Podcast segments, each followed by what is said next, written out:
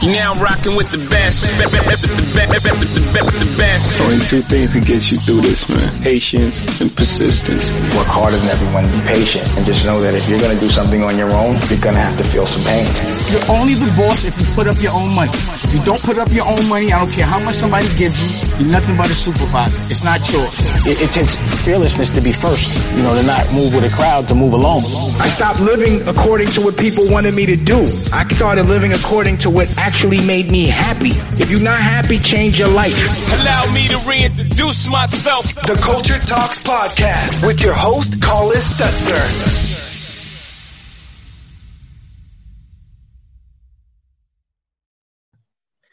Good afternoon, good morning, good evening, ladies and gentlemen. It is your boy C I double Z Y live action from the Culture Talks podcast. You feel me? We back again, Kansas City, Missouri. The weather's improving. We ain't negative eight like we were last week, so you know, joyful, happy, blessed. But we're also joyful, happy, and blessed because guess what? It's another week, and like I promise you guys, every single week, I'm gonna come back with a fire guest.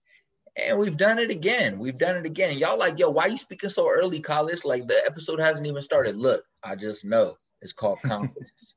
Um, with that being said, I'm gonna have our guest introduce himself, and then we'll jump right in. Uh, pleasure to be here on the Culture Talks. My name is Armon Sadler uh, from Englewood, New Jersey what do I do? I'm a music journalist, well, multimedia journalist, I call myself. I don't limit myself to just music. Um, big music lover, lifelong music lover, big WWE wrestling lifelong fan, um, big into sports as well in general, um, mental health. Um, I run my own podcast, Stay Busy with Armon Sadler. We release every Monday, 9 a.m. Uh, what else, man? I, I, I do a bunch of stuff. I'm sure it's going to come up. It's hard to keep up with everything that I do because I literally stay busy. That's that's literally my lifestyle. But um, it's it's a pleasure to be here. Thank you for inviting me, and I'm looking forward to us having a really fun conversation. So, hell yeah, bro. It, man. Hell yeah, I love that. I love somebody who stays busy. We ain't got time to be nonchalant, sleeping around all day long. Now, yeah. if it if it if it if it's required, you know, for mental health purposes, of course, do what we need to do. But mm-hmm. aside mm-hmm. from that, we got to get to it. Um, yeah. so I want to double back, man. You say let me just make sure I'm correct. Englewood, New Jersey. Is that what you said? Englewood, New Jersey. Yeah. Not, not to be confused with, with the Englewood in California. That's spelled with an I. Mine is spelled with an E. So E N G L W O O D. Yeah. Perfect. Perfect. Okay. Tell me about tell me about Eng- Englewood, New Jersey. What was it like growing up there? What's like the vibe? What's the demographics? What's the energy? What are the things that you enjoyed and, and, and appreciate about that area? Just talk about the early life of Armon. Yeah, man. Um, Englewood is definitely the suburbs. It's three three miles long. I'm like a 15 minute drive from the George Washington Bridge. Um, but it's it's it's a really chill town. You know, my my parents, as I've gotten older and spoken to them more about their path and what they wanted for us, they wanted to put me and my older brother, who's four years older than me, his name's Andre. They wanted to put us in an environment where we can we can thrive, we can attend good schools, we can play sports. You know, we're not in in a place that's dangerous or it's tempting to get into things that you know we didn't want to get into because um you know they both had very unique upbringings. My mom was born in haiti moved here when she was three and she was one of seven. Uh, my dad is actually from california uh, from, from oakland and then he lived in san francisco for a long time and he had i believe his three siblings. Um, but they, they both had very unique upbringings. You know my dad went to the navy for a bit played college football. My mom attended Barnard College, which is the Women's College of Columbia.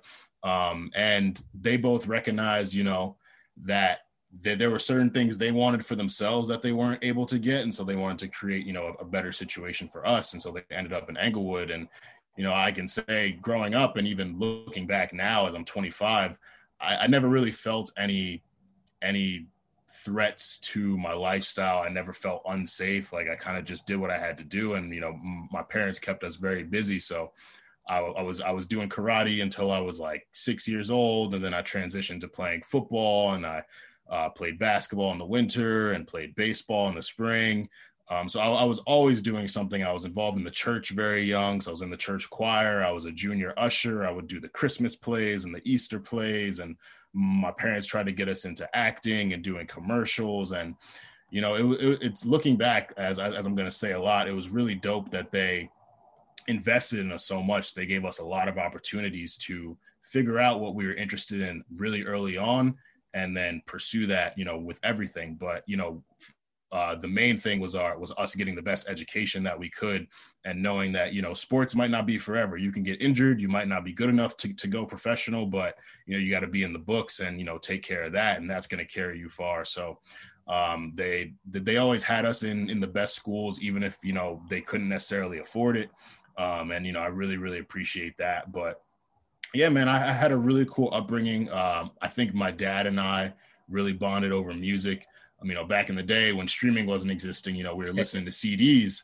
And so my dad would buy a lot of like bootleg mixtapes and be playing them in the car. So I would be listening to a lot of Mobb Deep, 50 Cent, Nas, Jay Z, and then we would be listening to the radio as well. My mom would be playing a lot of gospel music in the car, and you know I didn't always want to hear that, so I'll be asking her to turn it off and put you know uh, put, put this Bow Wow CD in or put this Usher CD in or put the radio on. But um, I I do love gospel music now, and like I, I think I love that my parents are so different because I was able to bond with them over different things, and I like to consider myself a person with range. Like I'm not just a hip hop and R&B fan. I love gospel. I love pop. I like alternative music. I like rock music and I'm not just a football fan. I love I love basketball. I love baseball. Like I said I'm a huge wrestling fan. I've watched WWE my whole life and you know, I never necessarily felt like I was limited in what I was capable of doing. Um, and that's something that I, I appreciate now and I carry in, into into my life these days. So yeah, man, uh, you're you're I wouldn't say I had the standard upbringing, but it was it was cool. Like I, really have have no complaints. I love it. I love it. And I think it's funny, like every time I have a guest on from the East Coast, like or that lives on the East Coast or that was born on the East Coast, one of their parents is always from either like Haiti, St. Mm-hmm. Thomas, or like Jamaica, or there's one other or, or Barbados. They're yeah. all, or Trinidad. That's like the five. Like all of them, like it's like revolving. And I always find it interesting. Like I want to know because there's so much like island roots, like in New York, in New Jersey, and I wonder why. Like when that started. Like if there's any history, like in some history book somewhere that explains like the deep connection between the islands and then like New Jersey and New York because I don't know. It's like one of those things that it's just like, why are people moving there? Or like Habeshas in Washington D.C. There's like hella Ethiopians in Washington D.C. It's like why? Yeah. It's like it's like yeah. how they end up there.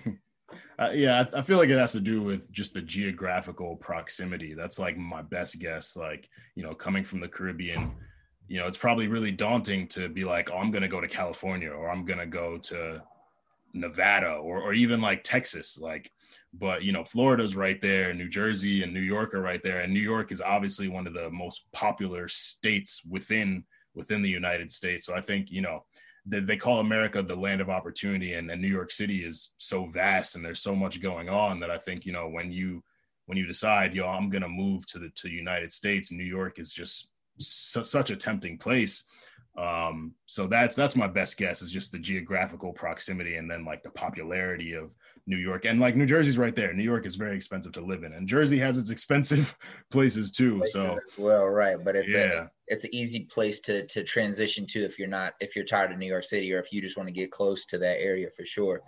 Yeah. Um, so I wanted to ask you, do you know the history behind why you were named Armon or no? I do actually, yeah. Um, tell us. Tell us so there was a player on the Knicks by the name of Armand Gilliam, and uh, my dad is is a Knicks fan, and so my my mom would naturally be watching Knicks games with him, and so my mom took a took a liking to the name Armon, and then um, the, the, the Hebrew definition of the name. There's two different ones that I've I've discovered. One is chestnut, and I, I don't tell people that, but but uh, the other definition is castle um, or strong tower, and that's you know really really powerful for me. Like I I consider myself a strong individual physically. You know, I work out. I played sports my whole life, so I've always been pretty fit. Aside from when I went to college and lost my my, my, discipline, um, and I think that I've always been a really mentally strong person, and I've I've, I've grown even mentally stronger as I've gotten older. You know, everyone has their insecurities, everyone has things that they worry about. And like I, I definitely am an emotional person and, and I embrace that. I embrace my, my vulnerability. But I think that I'm very resilient and castles are resilient. Castles were built to protect the people on the inside, whether it's you know the princess or the king or whatever. Mm. Um, and so you know, I, I, yeah, that's that's the history of my name. I love my name. The, there was a period in high school where I wanted to change. I wanted to switch my my first name Armon and my middle name David because people w- would mispronounce Armon so often, call me uh, Armin, call me Alman. They would add a D at the end, like just a lot of different shit. I'm like, it's not that hard. It's the word arm, the word on put together, but people would always mispronounce always it. Find a way. People always yeah. That's yeah, one. so, That's one thing you figure out growing up is like people will always find a way to butcher your name. Like, yeah. Uh, and I was like, I, when you first see my name, I could see how it could be challenging just because it's not a regular name that you see all the time. But it's mm-hmm. like, as soon in terms of like trying to pronounce it, there's really only two ways. It's like Colis or Collis. Like I don't see how you can come up with any other way. But mm-hmm. Colin, Carlos, uh, Colisius, like people, teachers. I mean, obviously, mostly teachers, but like just coming up with the crazy shit. I'm like, bro, first off, Carlos is spelled with totally different letters. Yeah. Totally different letters. Call in requires an N, and there's no N mm-hmm. in my mm-hmm. letter in my name. I used to get frustrated, but I would just be like, yeah, you can just call me Mr. Stutzer. And they're like, because I was like, you can just call me by my last name if you're gonna butcher mm-hmm. an easy first name. But so you mentioned you have an older brother. What was your relationship like with Andre growing up, and how has that like developed and advanced um, throughout your life? Oh man, it was we we did not like each other for a lot of our life. Uh, we're very different people. I'm I'm I'm a lot more creative, and I, you know, I he he's a lot more organized, a lot more by the book, a lot more structured than me. So he would always like to keep the room super clean, and I like to keep the room what I call it organized chaos, where it might not look the best, but I know where everything is. Right. And we actually had to share a room up until he left to college. And so as like, you know, young kids, it's not as bad because because we're smaller, you know, we, we might we don't necessarily value that like individuality or having our own space. But as you know, I as he got to high school and I got to middle school and you know, he would want to have friends over or he would want to talk to girls on the phone or do different things. And I would be in there either playing video games or just doing random stuff.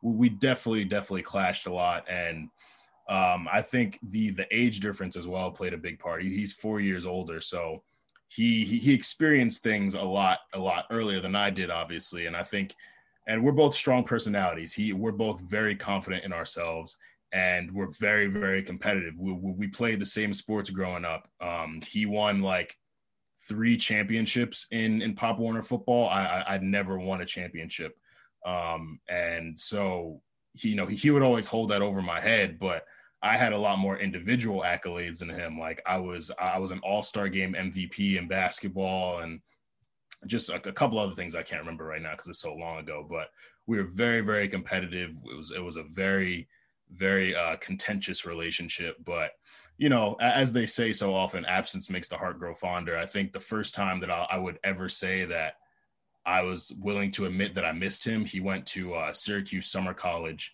the summer of 2008, I believe, 2008. And so he, he was away for six weeks. And so I, I had the room to myself.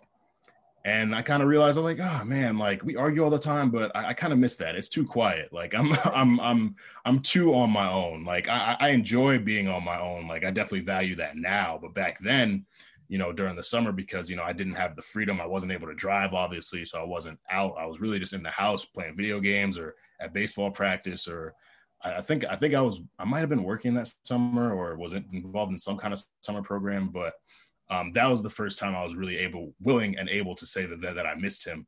Um, and then when he fully went off to college, because he ended up going to Syracuse for for four years, uh, that was when we got closer. Like we would actually text each other and check in, like, "Yo, how you doing?" And like, "Yo, I miss you, bro. Like I'll see you, you know, when you come home for the holidays and stuff like that."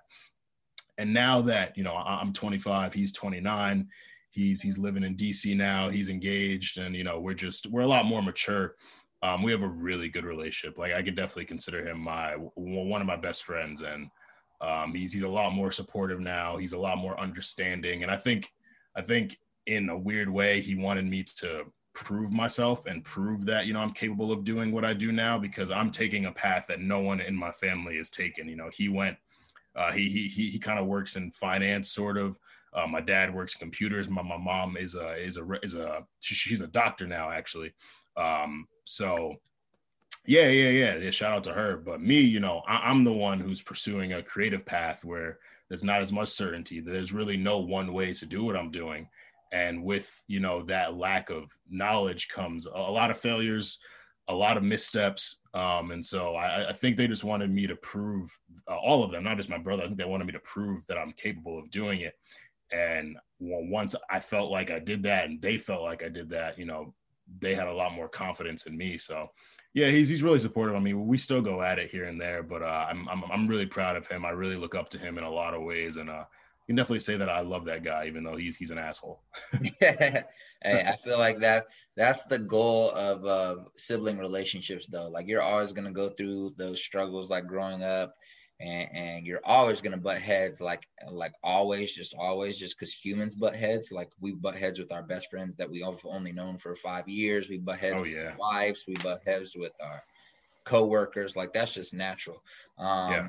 so i think like as we get older and especially as younger siblings we mature. I'm the youngest of eight children. So especially as like as young children when we mature that's when we're able to develop like you know true uh, long lasting friendships with our siblings because we can actually identify you know experiences that they were going through that we didn't understand at the time because we were too young or Yeah. experiences that we're going through now that they've already gone through so i always Yeah. appreciate hearing those stories if you could if you could give you know one you know one significant thing you've learned from both your mom your dad and your brother um what would what would that be? It can be a life thing it can be a business thing it can be a, a relationship thing. What's one significant thing you've learned from each of them? Yeah, I would say with my brother, um, really just the importance of hard work and staying focused. Um, I think him growing up, you know, he was he he he was a pretty boy, you know, played a lot of sports, got a lot of girls, and uh, throughout high school, you know, that was his focus, and you know, so he he he wasn't the best student. Like I, I'm definitely the the smarter brother, but he's he's more disciplined and, and he works harder. And then th- there was a period of time where when he was in high school and I was in middle school, he was getting b- better grades than me. And I was like, whoa, this is weird. Like, you've never gotten better grades than me. Like, I don't like this. And I think, you know, a, a flip switched in his head where he realized, you know, I'm, I'm about to go off to college soon. I need to do the best I can do now so I can get into the schools I want to get into. And, you know, he ended up going to Syracuse, which were where he wanted to go. Um, and then he successfully transferred into the, uh, the, the uh, business school there or the, the the finance well, whatever the school is. But he he was able to transfer into the major that he really wanted to do.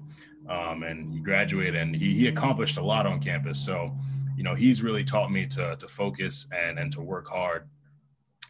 My mom so many lessons. Um, i think with her it's accepting failure and also not being too concerned about what other people think. She's a she's incredible. Like I tell everyone she's a super mom and she handles a lot of different things.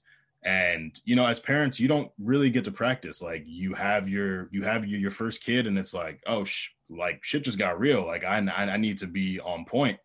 Um and so she always calls my older brother like the the experiment and then you know everything she learned with him and the mistakes she made she applied them to me. And so she was a lot harder on me growing up. Um and and like i would see what he was able to do because again he was four years older so he was able to go to the mall with his friends by himself or take the bus plays and stuff. And i wanted that as as as, as a younger kid. And you know she knew that she had to be a bit more strict and like tougher on me to kind of make sure like I stayed focused so I could, you know, do better than my brother because I always wanted to do better than him and, and she knew that.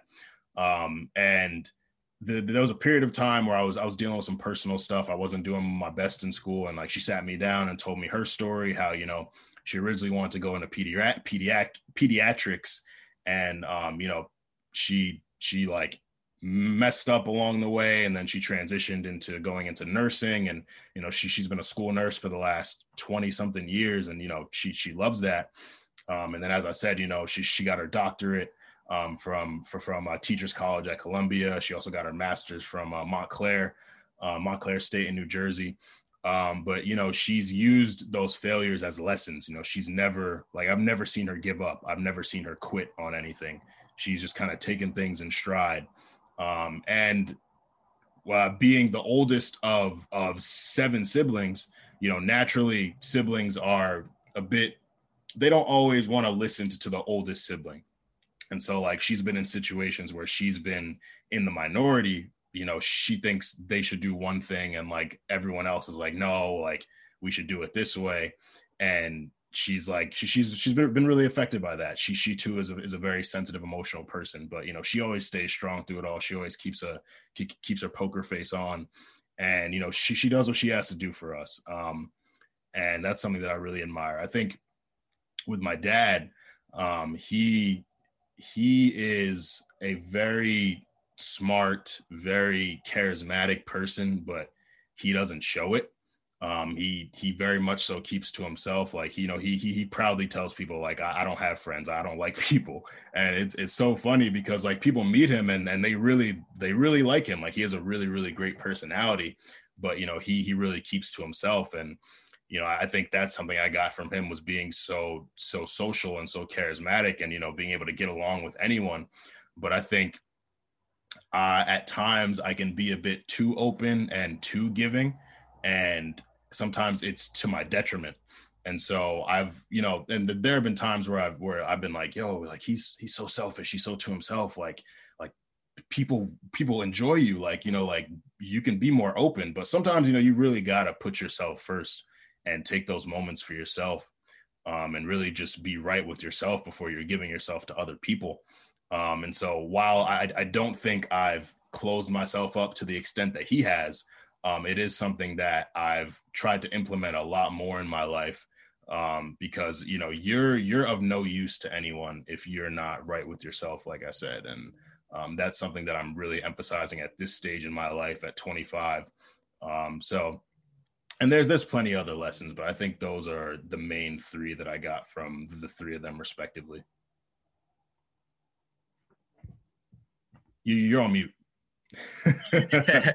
I love that. Um, I think that it's really important for individuals to really reflect on lessons they've learned from their family because regardless if the relationships have been healthy or unhealthy, like or have been healthy at sometimes and then unhealthy at sometimes, there's always something you can learn from to apply to your life and um, to just be grateful for. You know, I think oftentimes we feel like we can't be grateful for negative experiences, but no experience is negative in case you just, you know, totally take nothing from it. In that case, yeah. then there's only the only option is for it to be negative. So, um, you know, I think it's really important for us to reflect on that. So I always try to ask that question. I find it interesting to hear the insights from different people and different relationships people have held with their parents and family. So, um, so we've talked about how you were a good um, student and that brought you to the point where you attended what you know some may look at and some may not look at. I look at as a historic and, and top tier school at cornell university. So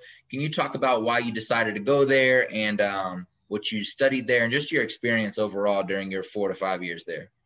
Yeah this is one of my favorite stories to tell. Um, through my brother going to Syracuse, I naturally spent a lot of time on that campus. I also went to the summer college program. I would visit him. I got really cool with his frat brothers up there, and um, and I, I, had a lot of friends who were older than me at the summer college I went to that ended up going there too. So it just it seemed like the path for me. It was like, yo, like it's it's right there. Like I I got my fees uh, waived to apply there. They had the best communication school in the country, and around summer 2012 after I attended the summer college at University of Maryland. Um, I transitioned from wanting to be a lawyer to wanting to work in communications and be a sports broadcaster at ESPN. So it seemed like Syracuse was it for me. I, I was prepared at one point to apply their early decision, but my mom, you know, she told me growing up, like she was like, I, I want you to do better than I did. Um, she got rejected from Cornell when when she applied there, you know, uh, as she was getting ready to go to college, and she was like, "So you're going to apply to Cornell and you're going to get in." I was like, "All right." I mean, I don't really think I want to go Ivy League, but hey, I'll, I'll I'll go for it. And so she made me visit there in the fall of my senior year, I actually went up there with uh with uh one of my friends uh, who attended the same high school as me, and we went and we loved it. We absolutely fell in love. Like Cornell is beautiful in the fall. Um, everyone there was so cool, and I think you know I, I just had these preconceived notions of an Ivy League school. I assumed everyone was super nerdy, that they didn't have fun, they didn't party, they like people wouldn't be like me, and I also didn't see a lot of people who looked like me. So that that was something concerning. But fortunately, because of the situations my parents put us in growing up, I always had a very diverse friend group: white friends, Korean friends, uh, Hispanic friends, like just a, a, bunch of different people. And I knew how to get along with a lot of different people. And I've just always had the utmost confidence in myself that I can succeed in any type of environment. So upon visiting Cornell and falling in love with it, I was like, well, I can't apply to Syracuse early decision because if I get in, I have to go there. And like, I really like Cornell. So I applied to Cornell and I, you know, I realized I would have to wait to, till March or April to hear from both Cornell and Syracuse. Um, and senior year, I, I, took in a, I took an AP US history class, and so every year the freshman history class, the AP US history class, and the uh, and the and then one more class we went to Philly for a trip to Philly to you know walk around and see different monuments and exhibits and stuff. So I was I was in Philly I'd actually just had a call that day for to, to interview for this like summer internship program, and it, it, went horrible. It was a bad interview. I wasn't prepared for it at all. So I was like, oh man, like I, I was kind of bummed. So I, of course, in Philly, I, went to go get a Philly cheesesteak. So I'm sitting there eating it, and then I get an email from Cornell, and this is the day that I was supposed to hear from Syracuse. Like Syracuse was supposed to send their, their decisions this day. I think it was March 5th, 2013. Um, so I'm, I'm, I'm checking my email every hour, like, yo, where's Syracuse? Well, what they gonna say? What they gonna say? So then I, I, get an email from Cornell, and they invited me to come up for uh, the, the, they they were hosting for like you know black students, uh, black prospective students, and you know Native American prospective students and uh, Hispanic prospective students, and they were like, yeah, so we're inviting you to come, you know, stay on campus for you know a couple days and check it out and then like in the next paragraph like it, it, was like very low key they're like you're getting this invite because you're going to be admitted to the class of 2013 and i was like wait uh, class 2017 i was like what? Like how, how, do you just say this so casually? Like why is that not the, the big subject line on the email? So i see it and i just go crazy. And actually my friend who i visited cornell with he heard that he got in in like February. So he, he knew uh, a month prior to me that he was in. So everyone was super excited for him. And I was just waiting, you know, waiting to hear back. And I, I was genuinely afraid that I wouldn't get in. And like I realized how interested I was in the school by how scared I was that I wouldn't get in. So I, I, I saw the email. I was like, yo, I got in. And like everyone heard and they like clapped for me. And it was, it was, it was crazy, man. Like it's, it's one of, it's one of the proudest moments uh, of my life because I accomplished something that I was concerned that I wouldn't be able to accomplish. So, yeah, I heard from them, and then like a couple weeks later, Syracuse actually waitlisted me. So I was like, all right, well, I guess the the decision's kind of made. Like, I'm, I'm just gonna go to Cornell, and then I think a couple weeks after that, Syracuse ended up accepting me, but their the financial aid package just didn't match up to Cornell's. Um, and you know, my parents could tell how excited I was about it. Um, and I was talking to a couple people that I knew who went there, and they were super excited for me, and it, it, it everything just kind of lined up. So, yeah, man, ended up going to Cornell, majored in communication. Um, my my goal actually was originally I wanted to walk on to the baseball team, and then I kind of transitioned to wanting to walk on to the football team. Um, neither of those happened. Um, I ended up playing flag football though, and th- that was fun. Um, and then I played club rugby for a semester, which was really fun as well. But you know, my goal going there was to be super involved, and playing a college sport makes it very difficult to be involved in other things. You know, I've always, like I said, I'm, i was involved in the church. I would do community service. I, I, was involved in music. I played four instruments when I was young, like not like long term. I played them like one year each, but um, I, have always just done a lot of things. So going to Cornell, I was like, yeah, I've, I've got to continue this. Like, I want to leave my mark on this campus. So I ended up joining this like freestyle rap group for a little bit. Um, I like I said, I played club rugby. I joined this group called Swag, which is like, uh, you know, I've I've friendships there that last to this day. And Swag stood for Scholars Working Ambitiously to Graduate. It was it was a Black mentorship group, and so I attended the first event, and they had this panel of all these Black students, juniors and seniors, who were like, huge movers and shakers on campus. Like, you know, they were part of the student assembly or they were president of this or treasurer of this or they were part of a frat or they played sports. And it was just so inspiring to see black men, you know, men that look like me doing some of the things that I was interested in.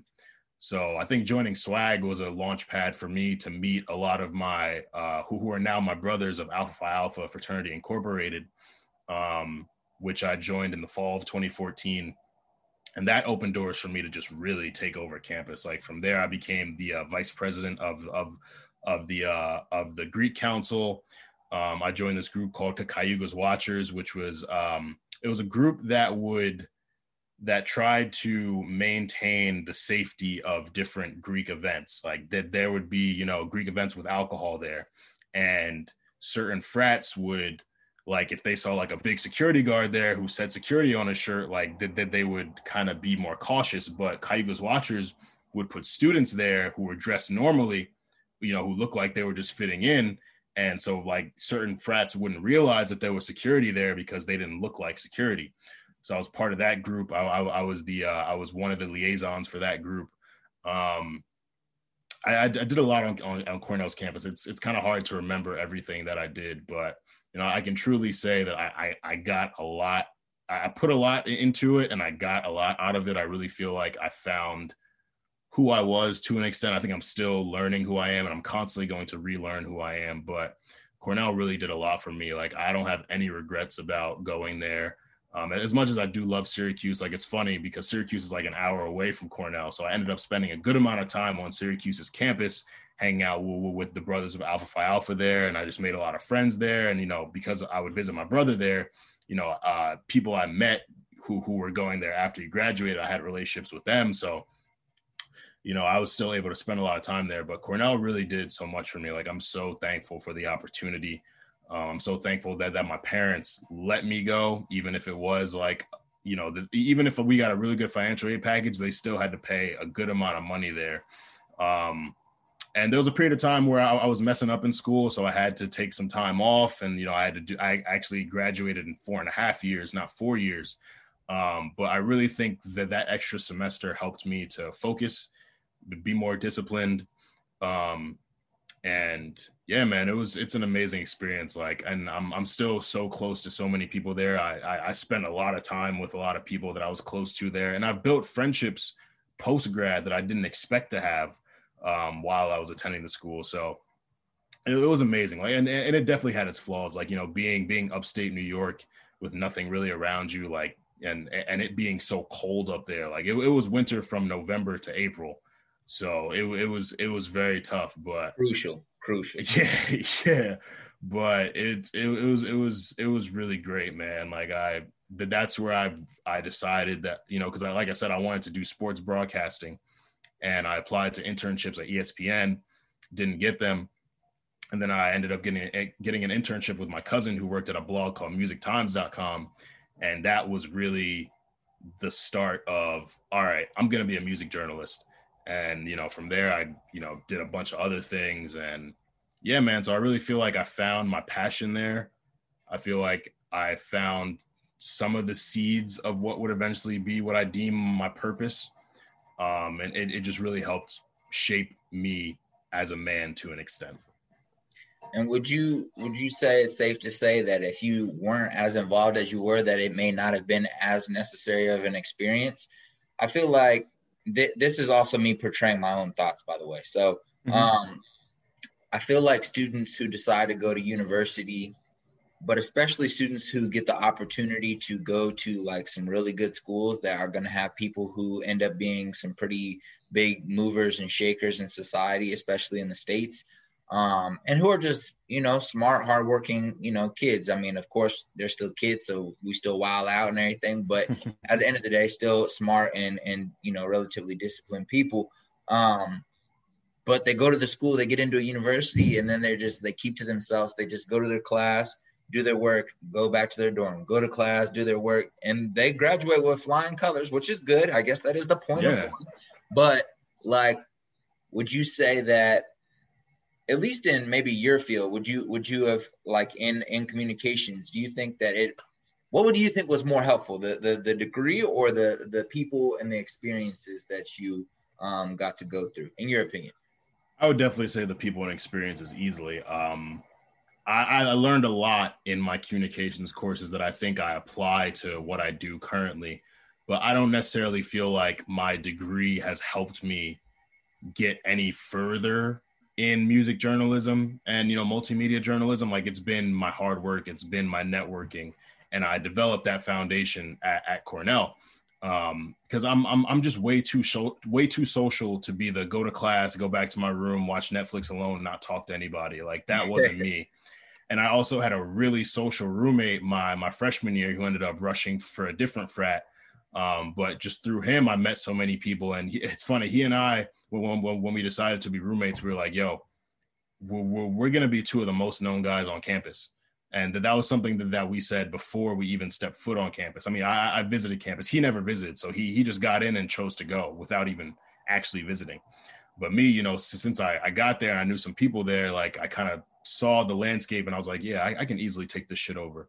And so that that was my goal and i feel like i accomplished that. Um, i'm thankful for my degree. I'm thankful for the people i connected with in the communications uh, major and in the communications program and all that. But i think i think college you know if, if you limit college to the degree then you're not really getting anything out of it. Like especially walking cornell's campus. Like there was one point where like the this this like prince from like Saudi Arabia's daughter was going to our school and she was like living in the hotel on campus which is a very expensive hotel. It's it is not cheap and she she was like living there for a semester. And you know there are people now who have like startups that are valued at millions of dollars and are playing professional sports. It's like so there's so much opportunity. There were so many people to meet and I would have really done myself a disservice if I just only focused on school. And I definitely could have focused on school more because my GPA ended up not being that great. But um, I, I, really gained a lot in terms of relationship building, uh, opening myself up, taking risks, taking chances, and putting myself out there. I love it. I love it, man. Well, first off, congratulations on on that that uh, achievement of graduating. Um, I know that couldn't Thank be you. easy. You know, those those school all schools are hard, but definitely um, you know, it's well known that you know at certain schools the coursework tends to be a little bit more difficult, and you made it happen, and uh, you. you. made the best of your experience. So congratulations. Um, Thank you, man. So you graduate college in what year? 20... 2017. 2017. Okay. So what is your first thought when you graduate? Like it's been two months after graduation. Like what is your plan? What's your game plan? Well, first it's like damn, I made it. Like the, there was a time where I thought I might not finish there. I thought I might have to finish somewhere else. So patting myself on the back for making it. But I graduated and I, I didn't have a job.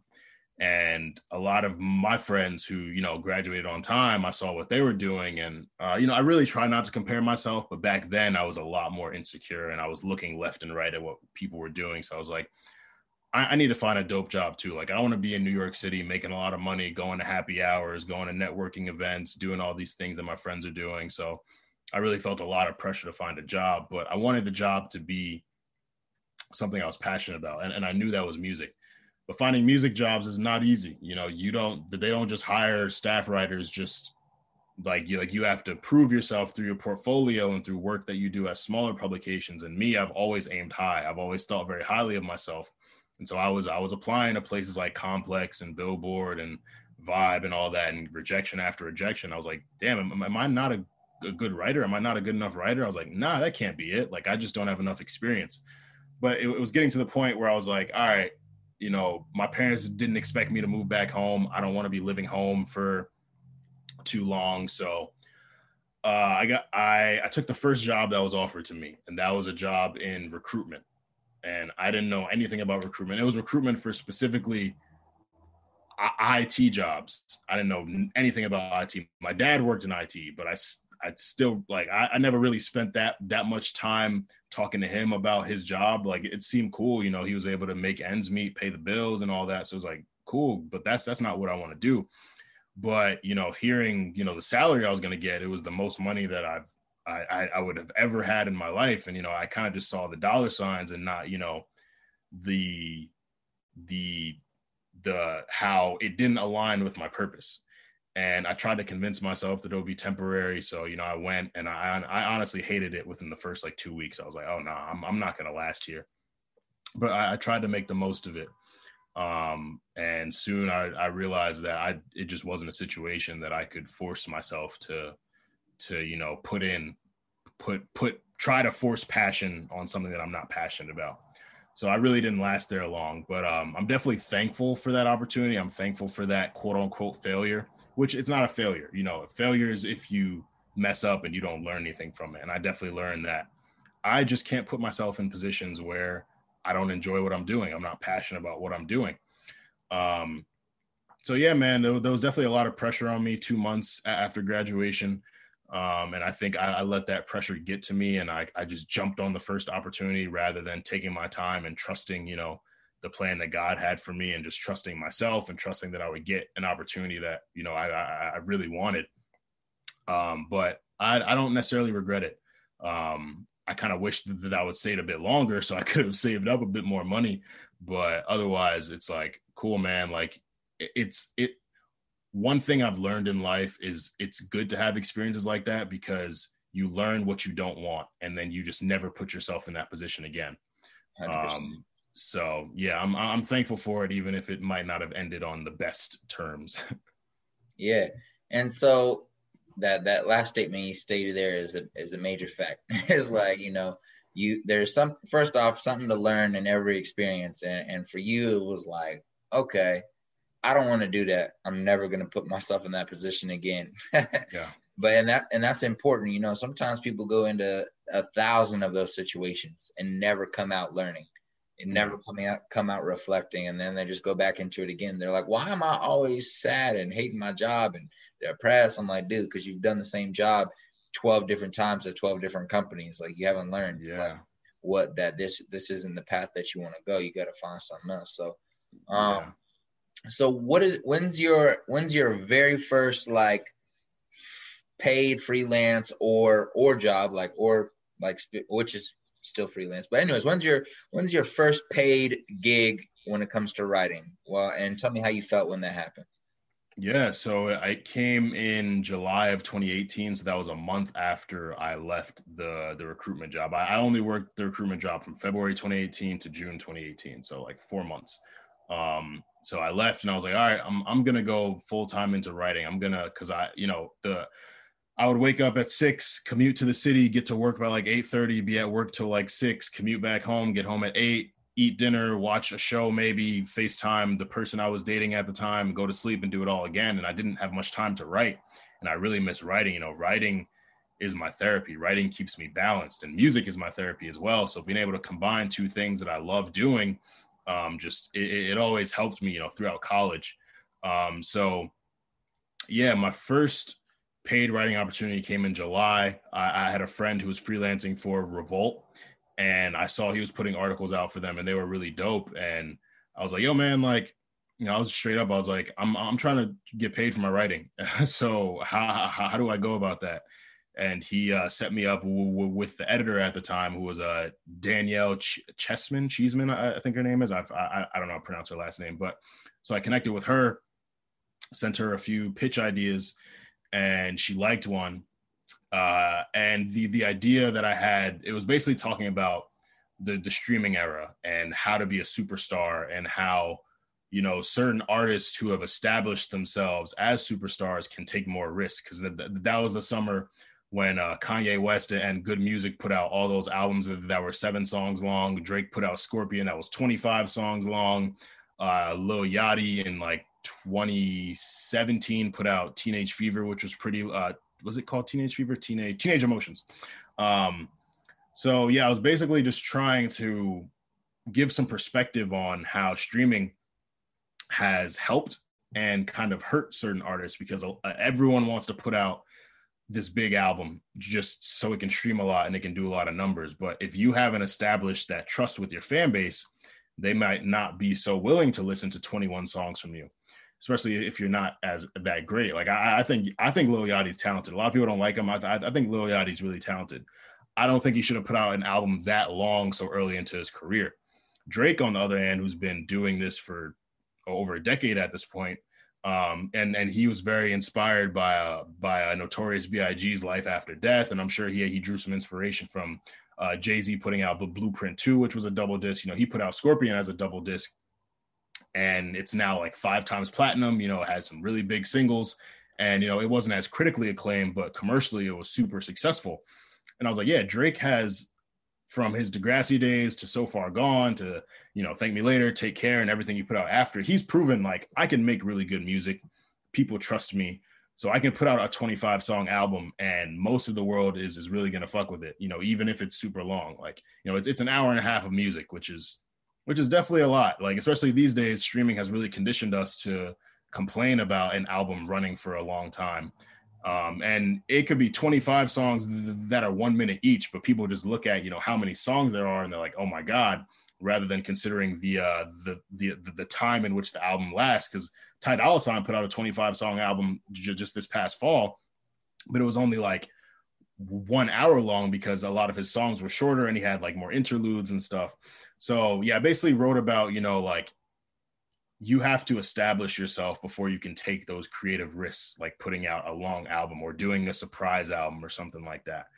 Um, and she liked it and it went out and I got paid for it. And that was an incredible feeling though. Like, you know, there's a lot of people who say there's no money in music. Like everyone looks at the artist and sees how successful they are. And they're like, you know, if you want to make money in music, you got to be an artist and the artists don't really make that much either. Like you don't make money just from selling your music. You have to tour it. You got to do merch. You got to do appearances and stuff like that.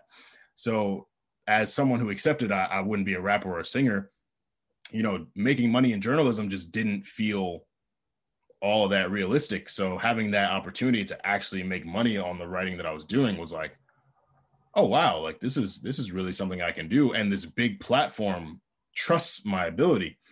Um, so yeah, that was dope. And I ended up putting out one more article for them on uh, how I wanted to see more collaborative albums from R&B artists because like 2017, 2018 was when all these rappers were doing collab albums. You had uh, Lil Baby and Gunna. You had Dave East and Styles P. You had Young Thug and Future the year before. You had 21 Savage, Metro Boomin, and Offset the year before. You had just a bunch of different collaborative albums, and it was like, yo, R&B artists should do this too. It would be really cool to hear Division and H.E.R. do an album. It'll be cool to see Khalid and like someone do an album. Um, so yeah, man, it was it was an incredible feeling. I'm very thankful to Revolt for trusting me and putting that that piece out. Um, and yeah, it, it just kind of gave me that fuel to to keep writing and keep striving. I love it. I love it. And if you had, let's say, if you had to give two tips to to young writers coming up right now on you know, finding a way to monetize their work? What would be like your two tips of how they should go about it? Um, doesn't have to be anything crazy, but just from your experience, what do you think are two ways somebody can go about getting a better chance at monetizing their work? Yeah. So one, don't chase it. Don't write just to make money. Write because you love it. It's so easy to tell when someone is passionate about their writing. I don't write about anything I'm not passionate about, whether I'm getting paid for it or not. There's nothing I put out that doesn't come from a genuine inspiration and passion. And you know the money's not going to come uh, immediately so you have to build up your portfolio that means writing for some smaller blogs that means starting your own blog that means putting work on medium and just you know using social media to network um, so one don't chase the money, um, you know, right from a genuine place, and two, understand that you know if if you really do want to make money off of it, it's not going to come immediately. You kind of have to prove yourself, and that means by that means creating bylines for yourself or getting bylines elsewhere. And then when you approach these big publications that have the backing of all these sponsors, showing them what you've done, um, and you know, hoping that they're impressed by it and they give you an opportunity. And you know, that all comes from being a good writer. Like it's as simple as that. Like write well. Don't just be passionate about it. You like there are certain guidelines you have to follow. You have to be technically sound as well as you know, uh, just have a good, a, a cool voice that people want to read and you know people can kind of relate to. Um, but yeah, man, like the, the passion and, and the hard work is is going to get you there. It might take you some time, but it's it's going to get you there. So don't chase it. I love that. I love that. So if you were to think of what number do I want to choose? Uh, let me just choose the number I've been going with. If you were to think of two um, articles, write ups um, that you've written specifically about music, doesn't have to be for, it could be for Medium, for yourself, your own blog. Uh, maybe it was just a Twitter thread, whatever it might have been. Um, what are two um, write ups that you've, or I don't know if that's the correct verbiage, but anyways, you get what I'm trying to say. um, two, two, two articles you've written about hip hop um, that you really enjoyed personally, that you really like. It's one of your favorite things that you've written. Uh, yeah, man. Uh, and I appreciate you asking whether it's write up or not, because actually a lot of writers hate the, the term write up because it's, it's, it, it, it kind of minimizes the work that we do. Like, you know, the, the, their articles, their, their editorial pieces. So, you know, thank you for being conscious of that. Um, two pieces that I really love. Um, 2020 was a big writing year for me. Um, so I think the first one would be I wrote a piece on Brent Faiyaz's most recent EP. It's actually an EP. I thought it was an album, but it was actually an EP uh, called uh, "Fuck the World." Um, and the album came out February 7th, 2020, I believe. I put out my review of it in June. I think I put it out like June 13th. And that was around the time during the pandemic when all the riots were going on. The world was literally burning, like buildings were burning, and Black people had just had enough of, you know, being mistreated. And that really, you know, affected me personally.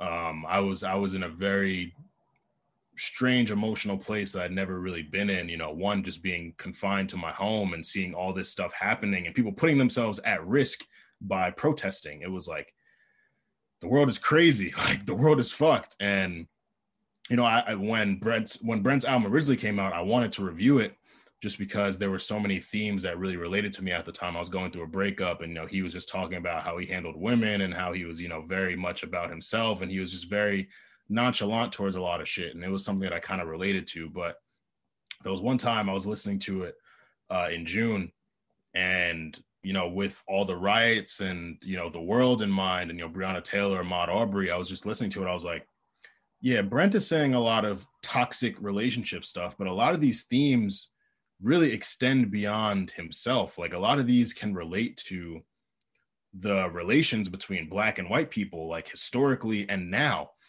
And I just had this epiphany I was like, nah, I, I, have to write about this. I was like, yo, does I wonder if anyone else feels this way about this, or am I just taking a shot in the dark? So I wrote the article, put it out, and I think just the place that everyone was at, you know, spe- specifically Black people, like we we all just we all needed some catharsis at that time, whether it was music, whether it was therapy, whether it was whatever. Um, I think we all needed it, and so you know, I I I, I put the piece out and it like organically went really crazy. Like a lot of people really, really enjoyed it. And that's it's obviously a great feeling that, you know, people like your writing. But for me, it was really therapeutic because I was able to say a lot of things in that article that I'd never said out loud to maybe my white counterparts, even some of my, my white friends who I felt like weren't as sympathetic towards what was going on in the world. So, you know, I I I, I kind of just left it all on the paper. And eventually, Brent saw the article himself, quote tweeted it, gave me like three prayer hand emojis. And I was like, wow, like, you know, I, I, really thought I was taking a shot in the dark. I really thought I was taking just a weird angle towards this album, but Brent related to it. He liked it, and a lot of different people liked it. Um, so that, that that's one that that's one that you know whenever i'm lacking confidence in my writing I, I go back to it i'm like yo you did that so you're capable of doing uh, anything.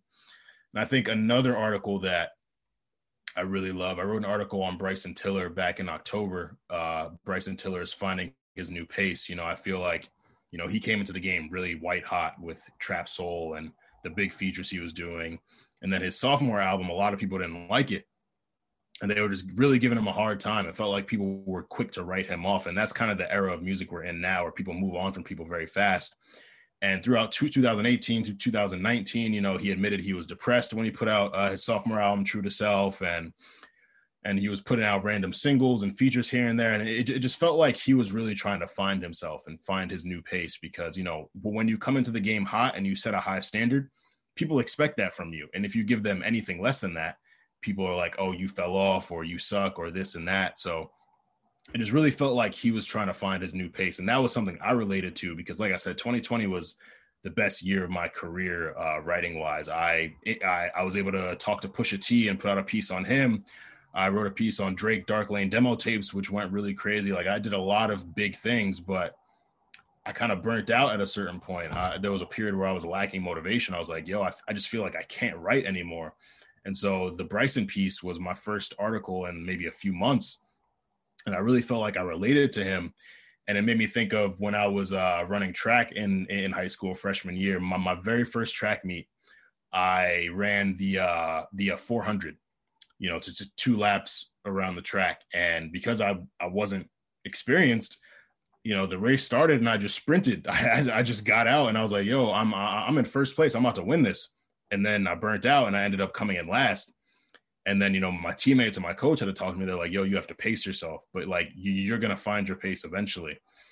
And I, you know, that, that story for myself, it really felt like Bryson was doing the same thing. And, you know, with me in track, I eventually found the race I was good at, which was the 200, you know, one lap. I just was able to sprint around. I ended up getting a medal in that and it felt like Bryson, especially with you know him him having his his his kid and you know his his relationship and all that, like you know he was just living his life and trying to reestablish himself. And so I, I, I put that piece out in October. That one organically did pretty well. And one thing I do when I when I put out an article, I'm really proud of is I immediately try to go to the gym and like work out a lot so I can feel sore just to like humble myself. Like, yeah, like you're a good writer, but don't get too high on yourself. Like you, you're still growing, you're still building. So I try to put myself in a position of weakness, for lack of a better term. And so I'm, I'm at the gym. I just finished up a set, pulled out my phone to like change a song. I was like, let me just check Twitter. I checked Twitter, and the article went from like you know maybe like 30 retweets 50 likes to like hundreds and and thousands and i was like what the hell? Like, how, how did this go so crazy? And then I realized Bryson himself retweeted it because I, I tagged him in it. I always tag artists and and whenever I write about them, just on the off chance they see it and because uh, you know there there's these feelings towards the media that the media is very negative. So I, I try to let them know like I'm doing responsible uh, coverage of you. And so he ended up retweeting it. He uh, he followed me back on Twitter. He he responded to me like, "Yo man, like I really appreciate this. Thank you." I was like, nah, man, it's all love. And like, I'm excited for the album because that was around the time he announced that he was putting out the Trap Soul Deluxe that he put out back in the fall. Um, and, you know, he and I have had a couple conversations since then. He's a really, really cool dude.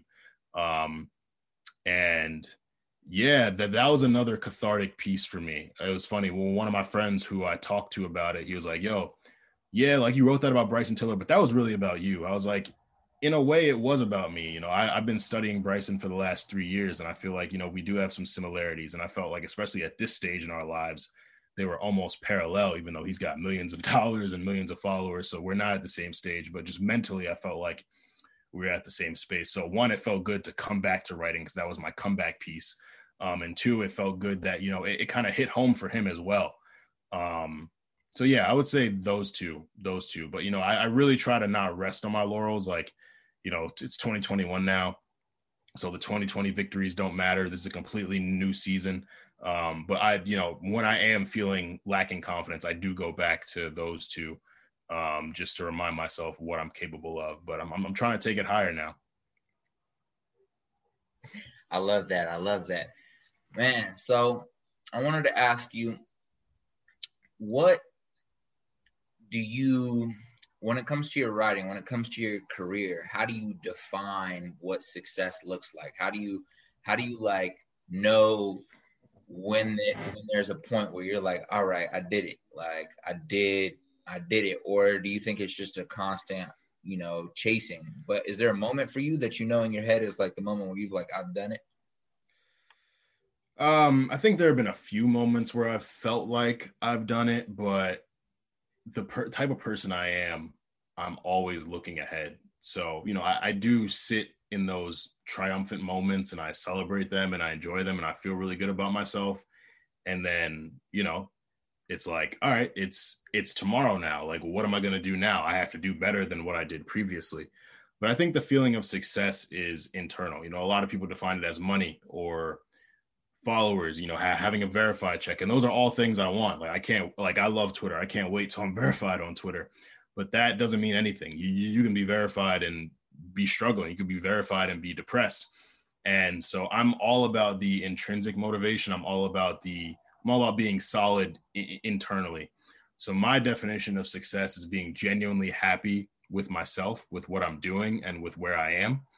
And even though you know I'm I'm very ambitious and I'm always looking to do more, if I'm able to sit and be like, I'm content. I'm content with what I'm doing. I'm content with myself. I'm content with the people that are around me. I'm content with the work I'm doing. That's success to me. Um, if you're chasing any type of material stuff or fame, you're never going to be satisfied. That's that's a hunger that is is never satiated. You're you're just going to keep going. Um, and like I said, I, I'm the type of person who keeps going. Like you know, once I have a million dollars, as Drake said in, in his Rap Radar interview back in 20 December 2019, like you know, you, you get a million dollars, then you're going to be hungry for 10 million. Then you get 10 million, you're going to want 100 million. And I think that's gonna, That's how I'm going to be too. But I think as I've grown as a man and really valued my my my mental health and you know constantly I'm talking to myself and just you know reminding myself how great I am I've really let go of the need for attention the need for recognition the need for likes and retweets. And you know I definitely want money. Like I would love to be in a better financial situation than I am right now. But I think you're successful if you're able to wake up and be be happy with yourself. And you know happiness isn't like total like you, might not be 100% happy. You might be like 98% happy. And then that 2% is like oh but i could do this better or i messed up there. But you know if you have more to feel blessed about than more to complain about that's my definition of of success Yeah, I think I love that first and foremost, but I also think that like people get confused with like billionaires. Some people really want to be billionaires, but I feel like a lot of billionaires or super rich people, it's not that they are greedy and desire the billions and billions of dollars, but it's just that they reach that point of content probably at 10 million liquid, right? They're like, oh Yeah. yeah, I think I'm content. I've done enough in my career where I'm happy. My children are safe. They're they live in a good area. They're getting good education. They're fed. Like I'm content. Every day I wake up, I'm pretty content with my life. But just because you're content doesn't mean your hunger for for you know doing more isn't isn't there. Like, you know, you could be like, all right, I want to build this business even more because I want to add this on to this business, or I want to write this piece. You might write a, you might be at the point where you're content in writing, but then you like do one interview with somebody that just like you just wanted to do it just because you desired to do it. You're like, man, I said I was going to interview this person before I die, and I want to. Like, I'm content, but I want to interview this person before I die. You interview them, the interview goes crazy. Now 20 opportunities come your way. You take a few of them, and it brings you up another 10 million. It doesn't mean you wanted 10 million dollars. It's Yeah. just that you desired to to do something, and it brought certain opportunities. And I think, um, I think that's like you know a way of thinking that people need to distinguish like where are you going to be content and happy with life what do you need to fulfill your purpose like where wh- what is that and then like obviously as humans nobody wants to just sit on their ass every day. I promise you nobody really wants to do that. Some people will do it for a long period of time but that's mostly likely because they've lost uh, sight of their purpose. That's most likely because they're struggling with some type of you know mental health. Nobody that's just like chill that's good like is just feeling good wants to just sit at home all day long. Everyone has Mhm. different things that they want to do different levels that they want to achieve. So um you know i could go on a big rant but i love that. I love i love what Yeah. you had to say there. Um so it's the end of your career man. Like not right now but you know hypothetically. Um it's the end of your career. You've you've written you know as many articles as many editorials as many um you know movies whatever lanes you want to go down you know. You've interviewed whoever you want to interview. Your podcast has gone up and done numbers and you've been able to have dope conversations done everything you've wanted to do. How do you want to be remembered by the people? How do you want to be remembered by your family by your grandchildren by your great grandchildren how do you want to be what do you want your legacy to be when you when you uh, depart from this earth? Uh man, I think I think it just comes down to I'm a passionate ass dude and I think everyone if you talk to me long enough, you can feel that passion. Like if you bring up music or wrestling or mental health, you know, things that I've, I've brought up so many times in this conversation, like my passion just jumps out. Um, and you know, I've I have this quote in my Instagram bio. It's passion and purpose. I'm driven by my passion and my purpose.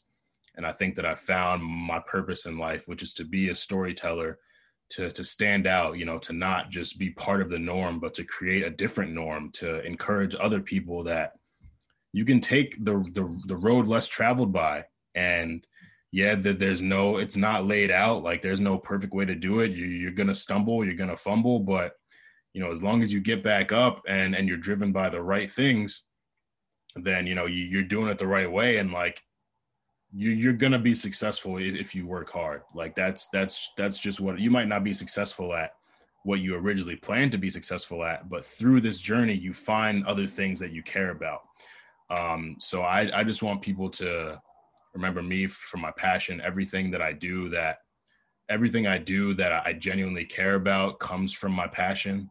The, the things that I put the most time and energy into is a result of this intense passion within me because I, you know, I I genuinely stay busy. I don't like being bored. Like I can't tell you the last time I felt bored because I'm just always doing something. And it's not always something work related. Like it might just be laying in bed and watching old wrestling matches for hours or hanging with my girlfriend or hanging with my boys. But, you know, those are all things that I'm passionate about. I don't ever put myself in a position to do something that I don't like, or I'm never going to do that again. Um, so I just want people to remember that, be encouraged by that, be inspired by that. And I also want people to strive to accomplish more than me. I, I want my kids to be better than me. I want my, my, friends around me to you know do better than me because that motivates me to then do better than them and not and not in, in a competitive way but like I, I, iron sharpens iron. It's funny like uh, the bible verse i read this morning proverbs 27 17 it's literally iron sharpens iron.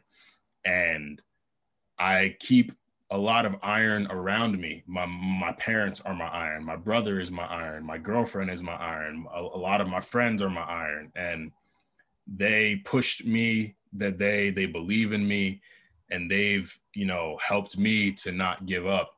And i don't think i'm ever going to give up in life because i'm just way too fucking passionate.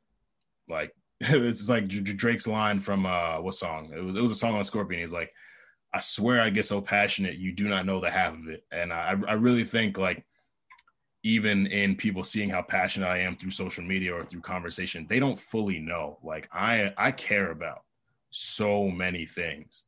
And there are so many things that I want to improve, whether it's the journalism field, whether it's Black men's feelings towards therapy and mental health, whether it's the perception of wrestling, whether it's how men ap- approach relationships with women and appreciating women. Like there's so much that, that, that I care about. And so, yeah, man, I'm, I'm, I'm going to keep saying it over and over, but my, my passion is what I think I'm, I'm, I'm going to be remembered for, and not what I want to be remembered for. I think it's what I'm going to be remembered for. I love it. I love it.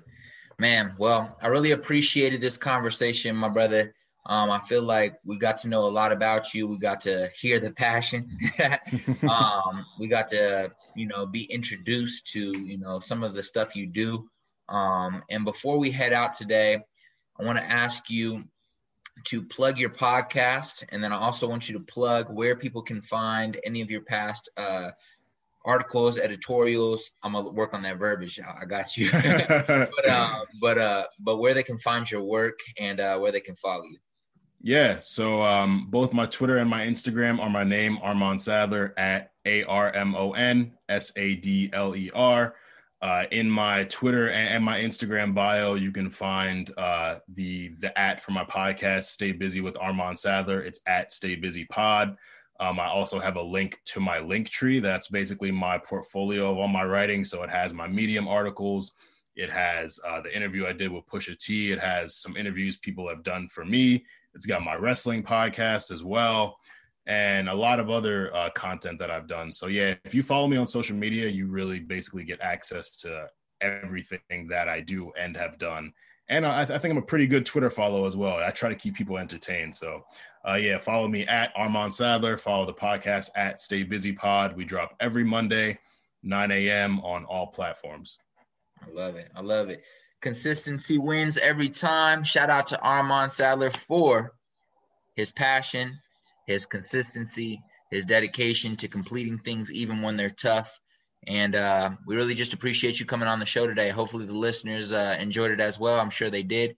Um, also, TCT listeners, make sure you leave a five star review, comment, and share this with a friend, as that is the only way we can grow. If you don't Mhm. do that, we will not grow, and you're being selfish.